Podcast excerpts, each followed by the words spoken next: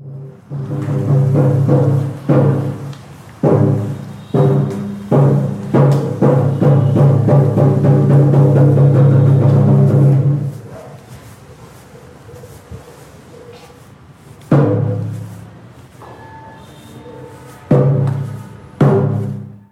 visiting the post office, I am packing my bags to head to my third stop of the summer. This time, I am moving up to the central Vietnamese region of Buôn Ma Thuột. Today, Thuột was not only the capital and the main city's hub of Dak Lak province, it is the economic, political, and cultural hub of the entire central Vietnamese Tây Nguyên area. Rich in history, heritage, and coffee, Thuột is a stop I could not miss. This is the Vietnamese Narrative Podcast, the first of two episodes in the city.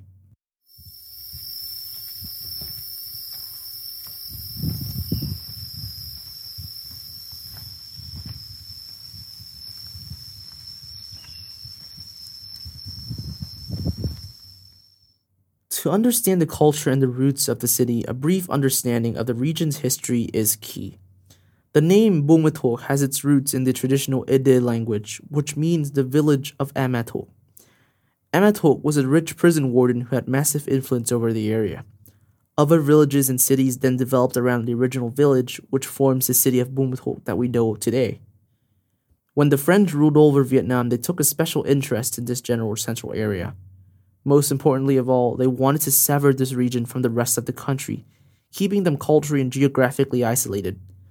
This way, the French could quash all hopes and traces of rebellion and potentially gain allies to help them overtake the country.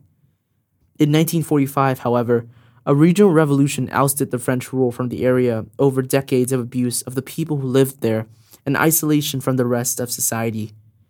As the French rule began to end, then the American War began. The locals began to demand more involvement with the national government and were later then included in the country's government representation. In today's episode, we will explore one of Buôn oldest historical sites, the Buôn Exile House. Nhà đài Buôn này được dân Pháp xây dựng từ những năm 30 31 nhằm để đầy ải giam cầm các cái chiến sĩ cộng sản và đặc biệt đó là cái gì các cái chiến sĩ cộng sản này là ở cái phong trào Xô Viết Nghệ Tĩnh phong trào Xô Viết Nghệ Tĩnh năm 30 tháng đây là những cái công hàng công văn xây dựng. Này. đây có những cái bản thiết kế của kỹ sư Pháp từ thời thời đó gửi lên để xây dựng. À, và là sao? The Thuột Exile House was built by the French government from 1930 to 1931-ish to isolate, quarantine, and imprison leaders of the Soviet Union's revolution as well as pro-liberationists. There are a couple of blueprints here to which the French used to build. But why is it called an exile house? It's called that way to differentiate the type of prisoners within the imprisoned population of the country. For example, a normal prison would have many different types of prisoners felons, murderers, etc. This exile house mainly imprisons political prisoners. It's like a prison, but Dai here means exile, exiled from the northern central region to Thuột. Most of the prisoners here are exiled from three or more years. Phạm nhân chị bị kết án từ khoảng 3 năm trở lên. Ừ, 3 năm. Hoặc là những người lãnh đạo, những người cầm đầu của các phong trào cách mạng thì bị đày, đày án. Đấy. This is Mr. Tan, a local historian who works at the Buôn Ma Thuột Exile House. He introduced what the exile house is and why it's called an exile house to begin with. He mentioned that the detention center was mainly for political prisoners, but it's important to elaborate on where these political prisoners came from.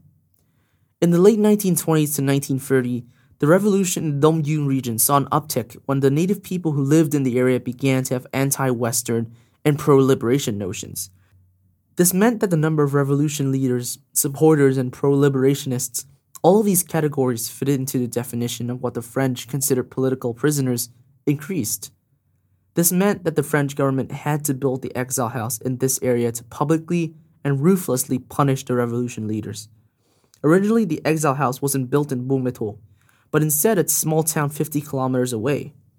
However, proposals came to build the prison within the city partially because of the French economic crisis in 1929. Building up the prison would take huge expenses, and the extradition of prisoners far away would also take up time and money. However, that was not only the only reason why the French decided to build a prison in the area. Mr. Tan adds on. cái tuyến Ải này là Pháp xây dựng ở trên này là gì? Thứ nhất là vùng vùng Buôn Ma Thuột, Đắk Lắk này ngày xưa những năm 30 31 là vùng rừng thiên nước độc. Quanh đây rừng cũng hết. Và gì? Why did the French decide to build the exile house here?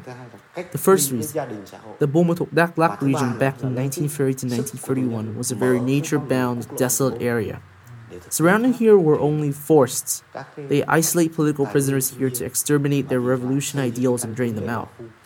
The second reason is to separate them from society and their families. And the third reason is to use prison labor and free up a major highway, the 14th highway, for the French government to transport natural resources as well as build military bases for their personnel.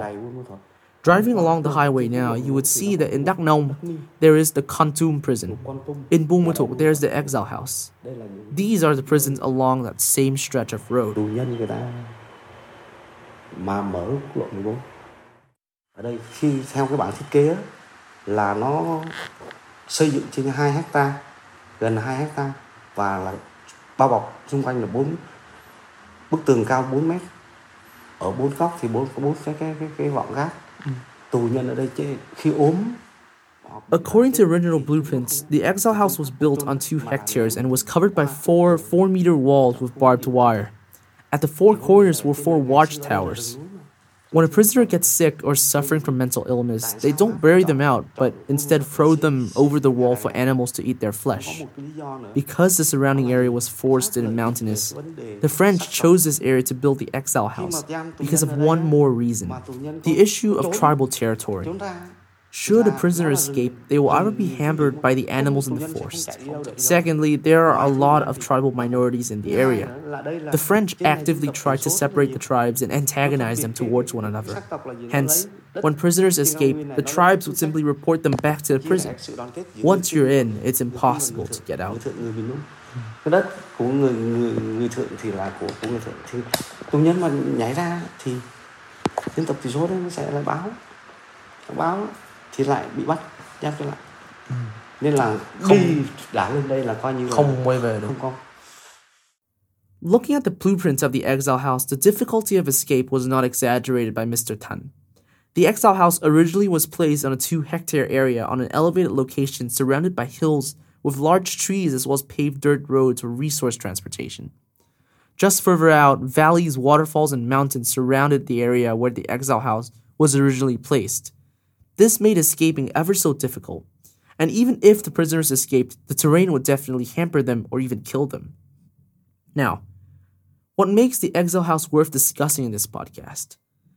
This Buôn Ma Thuột exile house is one of the clearest historical relics that provided a glimpse into the hardships that Vietnam has faced under foreign rule.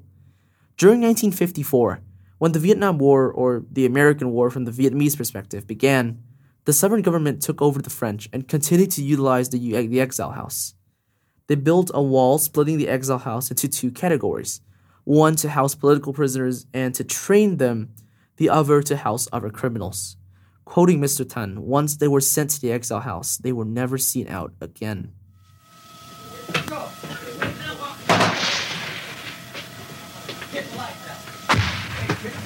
They're still coming.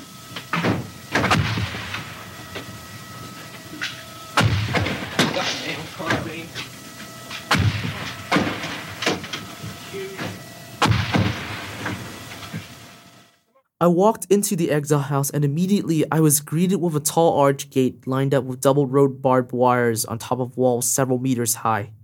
In front of me were two rectangular buildings with barbed windows, some of them closed, that were high up on the walls of the building.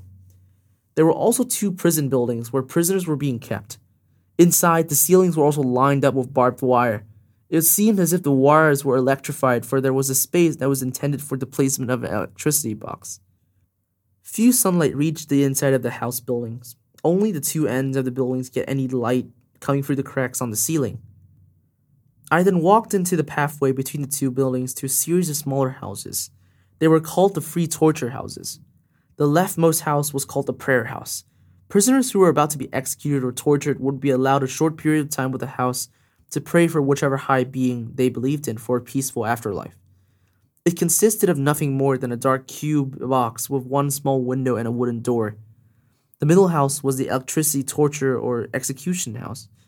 The house was also a small box with barred windows on the cha- on the side and a chair in the middle of the room. The house intentionally had a big window so other prisoners could hear the screaming and the pain of one being tortured and killed.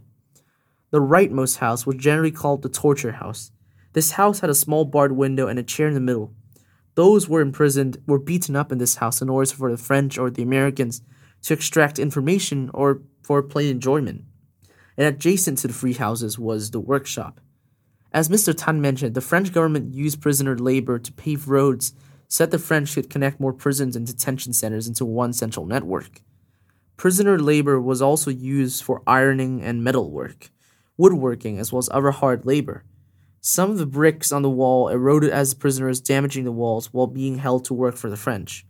There were some tally marks on the walls, though hard to make out, which they may, which may have signified prisoners counting their days until supposed freedom, which never really arrived. Some of the prisoners held captive in this detention center are famous historical figures in Vietnamese history today. For example, Ho Tung Mậu, a famous state revolution leader, Phan Đăng Lưu, a socialist advocate and statesman, Nguyễn Chí Thanh, a military leader in the Vietnamese People's Army, and Tô Hữu, a revolution poet, and more. Many of these historical figures vouch for one thing freedom and liberation. I want to read a poem by Tô Hữu, the revolution poet imprisoned in the exile house. The reading will be in Vietnamese, followed by a brief summary of its content in English. This poem, titled Since Then, has been used in Vietnamese textbook commonly. Từ ấy Từ ấy trong tôi bừng nắng hạ, mặt trời chân lý chói qua tim. Hồn tôi là một vườn hoa lá rất đậm hương và rộn tiếng chim. Tôi buộc lòng tôi với mọi người để tình trạng trải với trăm nơi. Để hồn tôi với bao hồn khổ, gần gũi nhau thêm mạnh khối đời. Tôi đã là con của vạn nhà, là em của vạn kiếp phôi pha. Là anh của vạn đầu em nhỏ, không áo cơm, cù bất cù bơ. This poem praises liberation and revolution movements, as well as describes the happiness and elation of a worried, scared man who was preoccupied with his miserable life into receiving a new, beautiful, strong light from the state that enlightened his soul. Hữu incorporates state ideals, human compassion, as well as future optimism into his poem, attributing it to liberation and freedom. This is one of the most famous poems which ignited national enthusiasm and helped to fuel numerous national liberation movements. This poem is a representation of what was vouched for by the prisoners of the exile house the notion of the unity of the state, as well as freedom from oppression and the miserable way of life enforced upon Vietnamese citizens by foreign forces. These famous figures in Vietnamese history are enshrined in history books, road names, as well as museums and monuments dedicated to their name in today's time. They are the representation of the people who endured the torturous regimes of foreign governments during the wars that Vietnam was involved in. Their views of how the country should head shapes a lot of Vietnam today. To many locals and Vietnamese natives alike, this important historical site is a reminder of how far Vietnam has come from after over 30 years of constant warfare. The torture and inhumane treatment of the political prisoners is a grim reminder of the fate of those who had helped Vietnam gain its voice of independence that it possesses today. This site, rather than a detention site, is seen as a site of heroism, a commemoration of those who had risked their lives to protect the rights and the demands of the people, freedom as well as the soul of the country. Y block đã từng là quán ngục ở đây. Thì lính khố xanh xưa làm. Sau này thì đồng chí giác ngộ sang cách mạng thì đã từng là đã là phó bí thư tỉnh ủy. Đấy. Bạn sẽ thấy trên đường ngày xưa là cũng là cái đội quán nhà này này thời pháp sau này là The Vietnamese narrative is a story of the evolution of Vietnamese values and culture and heritage. Without the hardships that the country had endured, few would imagine the country that is Vietnam today. During the history of the country, Vietnam has been through many foreign regimes. What all those regimes had in common to the eyes of the Vietnamese people is that they all wanted to wipe out the essence of Vietnamism. The approach the French took in dividing the tribes and villages of the central area was an example how foreign rule supposedly tried to disband the Vietnamese people. This Vietnamism was what pro liberationists were trying to protect. This podcast episode is not intended to be propaganda or to influence ideals in any way. This episode explains the root of Vietnamese ideology and beliefs as an analysis of an evolution of the Vietnamese rhetoric from the lens of this historical site. The legacy of this exile house shows the struggle of the preservation of Vietnamism, as well as the hardships those who are trying to protect it faced. This exile house is a symbol of the evolution of Vietnamese unity, as well as the uproar of the Vietnamese people for independence. This is the Vietnamese narrative.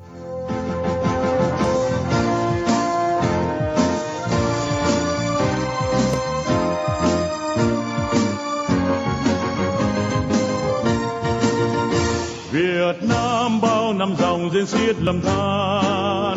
Dưới anh quân tham tàn để cô sai lang loài phát xít cướp thóc lúa, cướp đời sông dơ hơn mình. Nào nhà tù, nào trại giam, biết bao nhiêu, nhiều hình. Cờ hồng bào thuốc gươm